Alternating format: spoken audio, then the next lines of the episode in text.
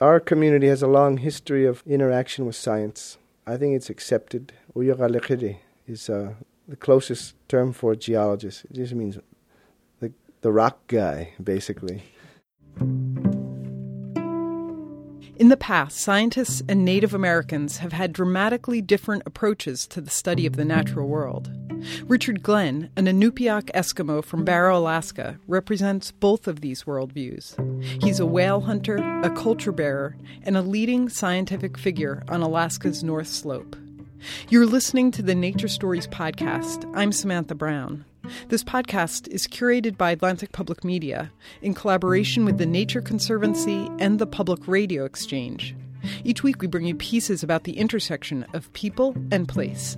Up now, Richard Glenn, a Inupiaq geologist, produced in 1998 by Robert Woolsey with Lisa Busch, who also narrates the piece.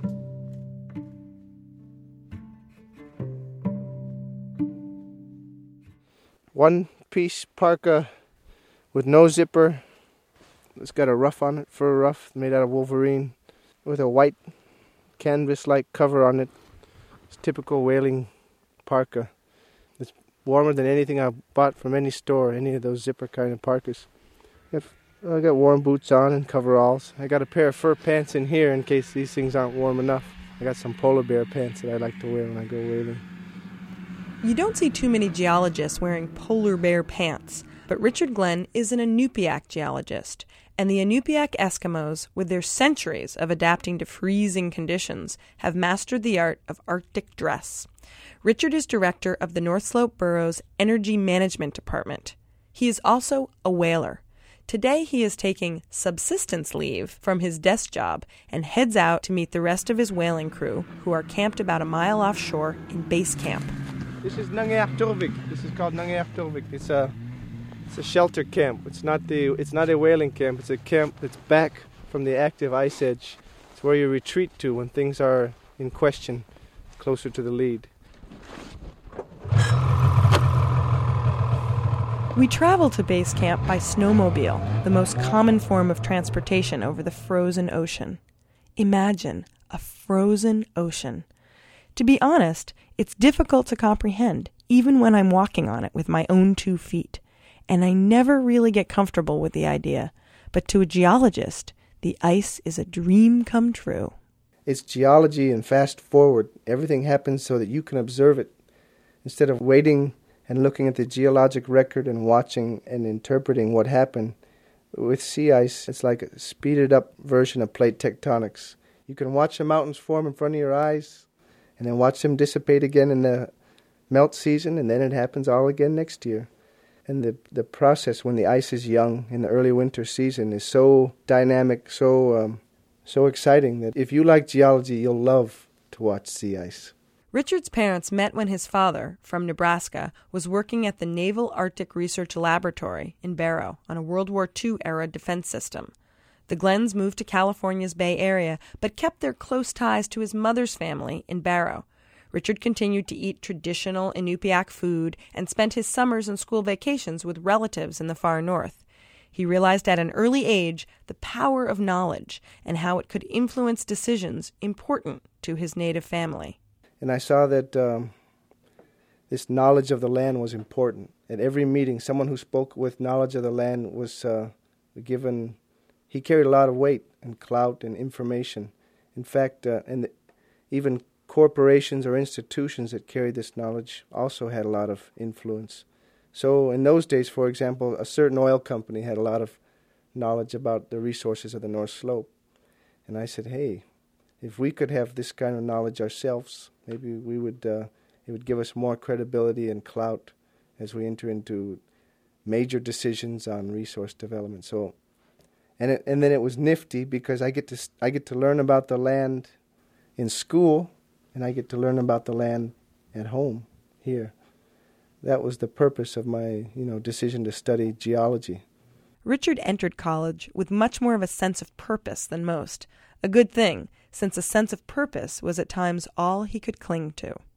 I got a Bachelor of Science degree in geology from San Jose State, and I'm immediately proud because the first person in our family to graduate from college in, that, that I knew of. And And I'm also proud for my regional and village corporation here on the North Slope because they helped fund my education. And now I wanted to, I felt I owed them something and I felt I had something to offer, but I knew it wasn't much, professionally speaking. I mean, I had a degree in geology. This is interesting because if you get a bachelor's degree in teaching, you're a teacher. And you get a bachelor's degree in engineering, you're an engineer. But if you get a bachelor's degree in geology, you can dig ditches. And in fact, that's what I did that summer. I dug ditches as a new a new graduate in geology. After digging ditches, he decided to go back to school for his master's degree and began work on his doctorate. Working while in school, Richard eventually got his current job, the Director of Energy Management for the North Slope Borough, the only borough in the United States which is run entirely on natural gas.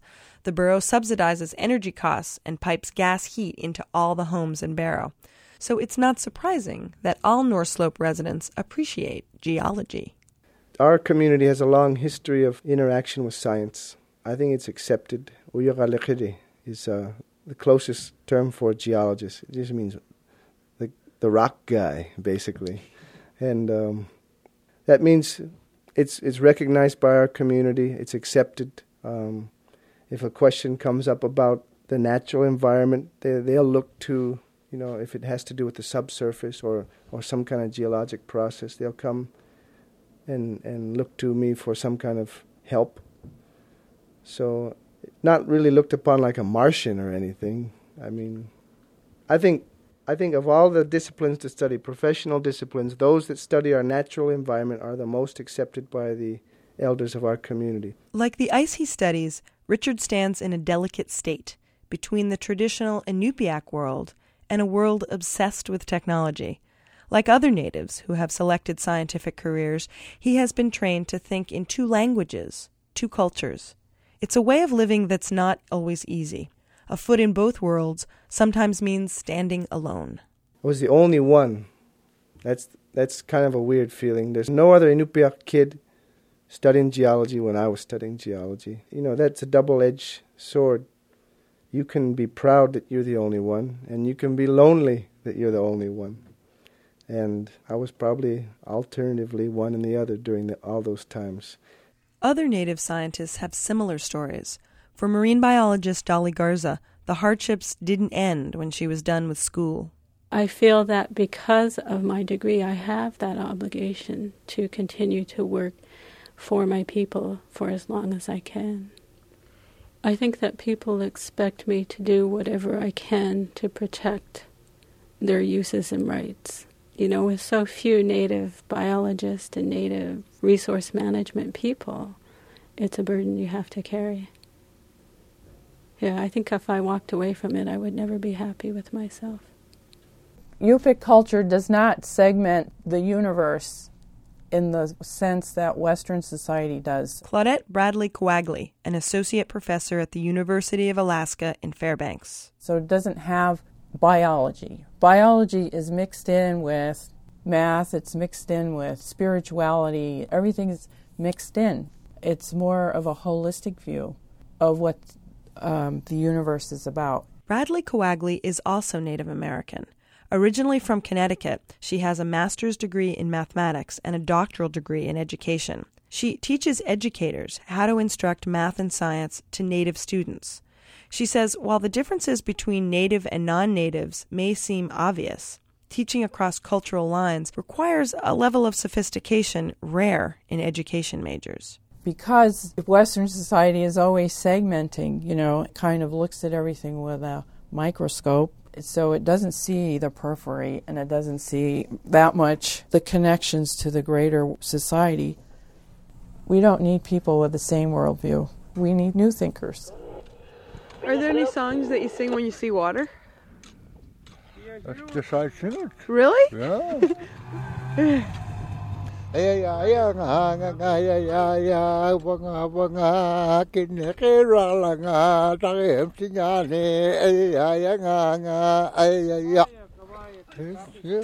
Well done. What does it mean? Huh? What does it mean? That means we're going to go to open water. Um, Thanks a lot. Yeah. Barrow, Alaska, the last vestige of land before a sea of ice heads off the horizon to the very top of the world. A kind of border town, Barrow sits defiantly between ice and soil. It's the end of May, and the temperature hovers near 20 degrees. The sky and the ocean are white as far as the eye can see. To the outsider, the ice is less than inviting. But to Richard, who is Eskimo and geologist, the ice is both home and work. You see how mushy it is? Yeah. That's wet, high salinity surface. And you can feel it when you, you feel it vibrate under your feet. Yep. I'm through the bottom now, and you should start to see water filling in the hole. There's always a little bit of slush at the bottom. There it is. So uh, this ice is relatively thin, but it's growing because temperatures are still below freezing. So there's a little bit of security in that. If it was the end of this month or the beginning of next month, and this ice stayed here or was this thickness at that time and was deteriorating, then we would have a lot more concern being out standing on this thing. A big part of whaling is making a trail from shore to the open ocean over the ice. This year, the open ocean is about seven miles offshore. Whaling crews spend long days chopping down huge pressure ridges of ice that are sometimes 20 feet tall. Crew members use ice picks to chop the ice ridges into cobblestone or cobble ice paths. The trails are then used to haul whaling equipment camping gear, and the umiak, the traditional sealskin boat the Inupiats use to hunt for bowhead whales. I begin to feel awkward watching the men swing ice picks while I stand and do nothing. I'm also starting to get really cold, so I start to pick up an ice pick, but I'm seven months pregnant, and one of the elders won't allow me to chop. Meanwhile, my husband has already joined in, and this seems to satisfy everyone except for me because I'm beginning to lose feeling in my feet. I don't want to taste any of this ice. You'll get thirsty. Salty. Snow might be fresh, but you get thirsty even eating snow. They say your body uses more water to thaw it out than, than you get from melting it. Finally, I convince them it'll be okay, and I chop too. But I'm not a very good chopper, because, like wood chopping, it helps to be accurate and strong. Still, I am doing something, and while I may not be taking hours off the whaler's time, I feel better. You be nice on the ice. Um, we try to keep our mood light hearted as possible because bad feelings on the ice are are no good. And I think there's obvious reasons for that. You stay warmer when you're happier, and you work better when you're happier. You, you don't make poor decisions when you're in a good frame of mind. But when you're angry or sad or irrational or something, then all of these things can go the other way. It's a conscious effort we make to stay upbeat when we're out here. What about not wearing red? We uh, we don't wear red because we believe the animal, the whale, can distinguish the red color, and relates it to blood, and instantly be uncomfortable and leave instead of otherwise staying or moving slowly or relaxing. So we don't wear red.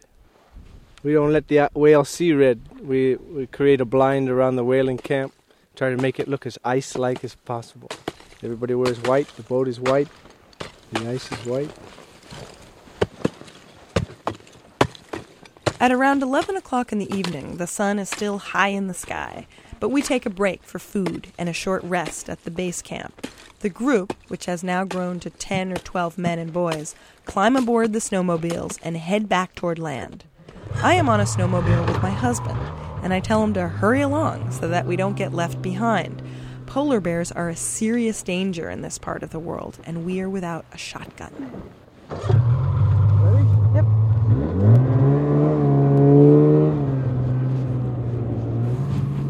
You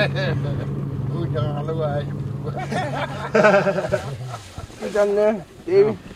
Quarters for the whalers are a canvas wall tent heated with a kerosene stove and floored with plywood and foam. Sleeping bags and caribou hides are strewn over thin mattresses. The warm air inside is heavy with the smell of eider duck soup, fresh whale meat, seal oil, and coffee.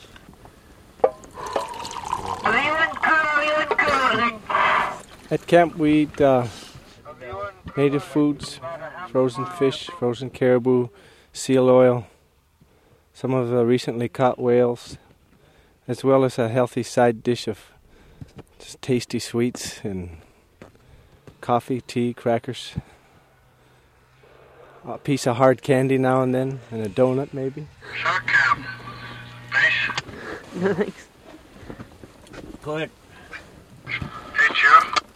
Yeah, Charlie. We're talking by radio to the crews on the next trail over. They saw us when we were standing on the high place. I saw them too. Are they pretty close? Yeah, sound like they're on the edge of the water too. Wishing them luck. That means they're ready for action. Is there competition? In a kind of a healthy way, yeah. But also, there's a lot of cooperation. If a captain catches a whale, everyone should, every crew should send a representative to help him butcher that whale. If a whale is struck, other crews in the area should go to the vicinity of the struck whale and help make sure that it's taken care of immediately. When you see that large animal surface in the water right by you, it's very exhilarating. While the crew rests, Richard takes us out for a quick tour of the ice. Right here, that separate that uh, first major crack from land as you go out towards the rough, rubbly pressure ridge zone, and this this is called a kupbach or crack in the ice. And we're looking towards the ocean. You see that dark band kind of over the horizon. That indicates open water. That's kishu or water sky. That's what we, gives us a clue about where the open water is. And they're not snow drifts, but they're ice uh, melted and refrozen as you drive over it, it's very noticeable because you're not trying to go through snowdrifts or angular blocks. You're going through these rounded ice hummocks. The, the, the increased thickness means that it sits higher above the water, so you know immediately if you're on floating first year ice and you've got to go up to get to this multi year ice. Then you see this hummocky surface, and it's got bubbles, characteristic bubbles near the surface that give you a clue. And then it, it also has this really blue color. But you can see all around you, there's all shades of blue. So some people make the mistake of looking for blue ice and calling it fresh water. It's, it just happens to have a bluish color. Sometimes it's very pretty, very, very dark, brilliant blue. Did you, did you see how we dropped down from that level to this level? So this ice must be a lot thinner than that ice. That we drove over that. That felt like first year ice, or maybe at the most it's rafted up on top of itself. That means we're on thin young ice, or sikuler. This is sikuler in Inupiaq. So uh, this is a, this is an, a recently refrozen pond, and uh, in it, at its thinnest portion, it's about four or five inches thick. Not where we are. We're on rafted ice. It's probably three or four times that thickness. As um as a geologist, Mhm. what interests you about this area right here? It's uh, it's active.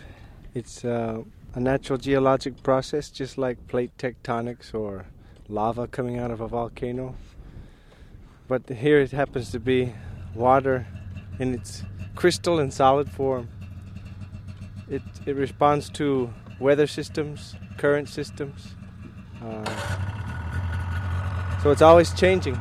That means it's it's like it's like the newspaper. Something new every day. Is it predictable? On different scales, it's predictable. Um, you can't predict from now until next year, but you can use yesterday's information to predict tomorrow. It's geology in action, and you're here on the ground floor. I love it.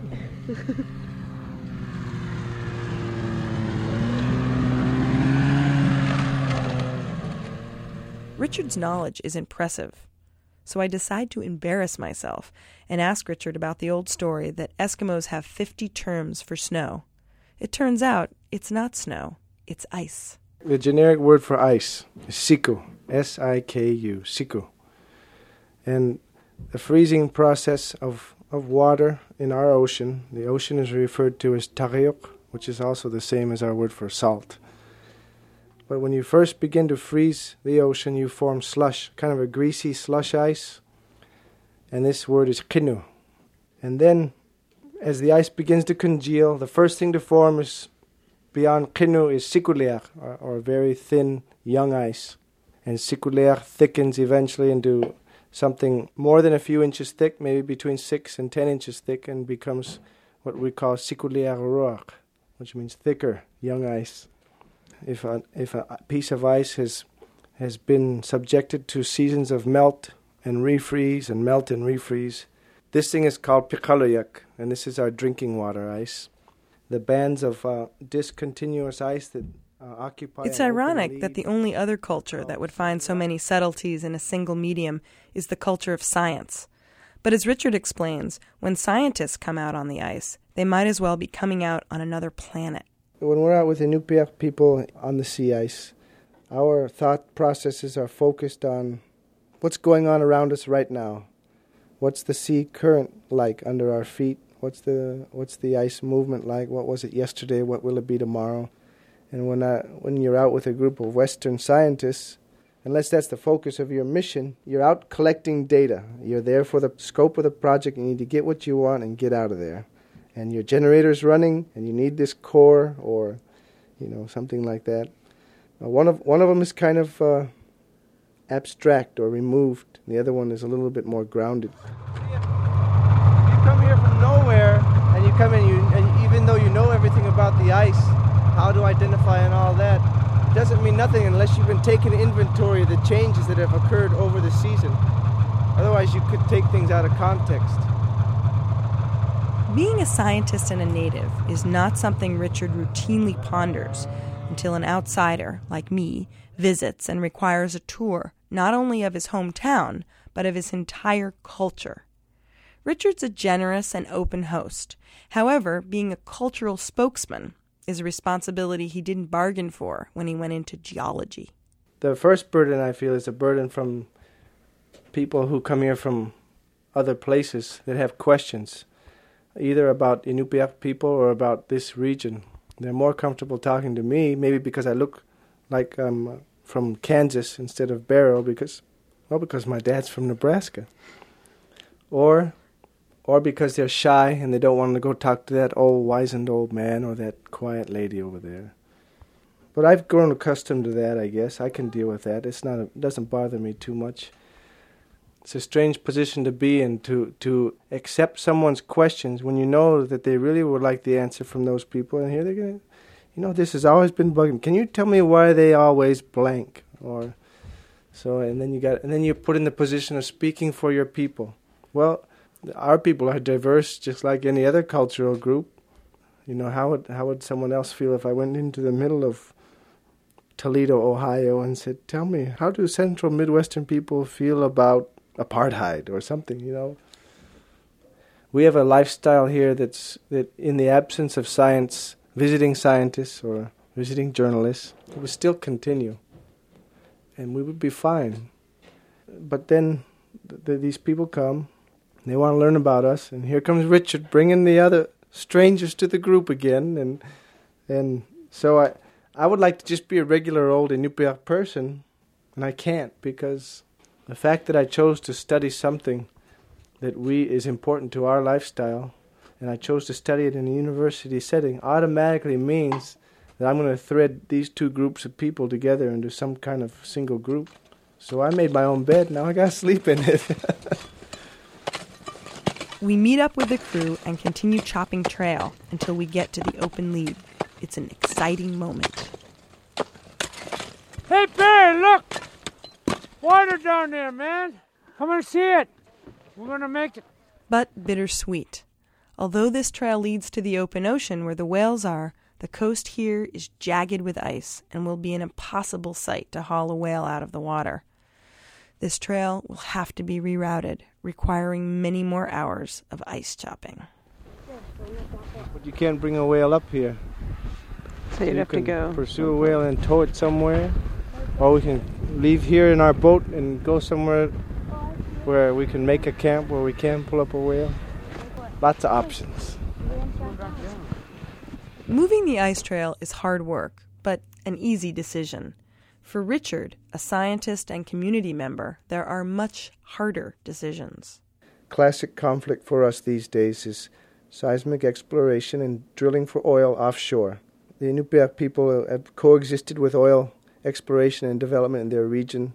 They appreciate it. They need it, in fact. Uh, all of our schools and health clinics and fire stations On the other hand, there's a there's there's the offshore region where our subsistence resources are located. Should the oil companies be allowed to explore for oil offshore in the Beaufort Sea during the fall months, right smack during the time of our bowhead whale migration? And so now I'm a whaler, and I'm a geologist, and there here's where I side with the whalers. If there's a way to get that seismic data at some other time instead of during our whale migration, then they should do it. Though his route seems at times as difficult as a trail over the ice, Richard embraces both of his cultures. Like all scientists, he brings his cultural background to his work. And it is these cultural backgrounds, these different world views, that may provide the answers to today's scientific questions. If we have a calculator, a, a, temperature, a ruler, and a microscope, we can learn about anything in Western science. And the Inupiaq approach to understanding our world, you don't need any of those. They just need personal experience and trial and error and uh, a knowledge of the medium developed over time, the stories and information from your elders. Is there conflict there? I don't think so. I think there's just two flashlights shining down the same path. That piece was produced in 1998 by Robert Woolsey with Lisa Busch. Richard Glenn still lives and works as a scientist in northern Alaska. Be sure to stop by the Public Radio Exchange at prx.org to hear more pieces like this one. The Nature Conservancy provides support for this podcast online at nature.org/stories, committed to protecting nature and preserving life. I'm Samantha Brown with Atlantic Public Media in Woods Hole, Massachusetts. Join us next week for a brand new Nature Stories podcast.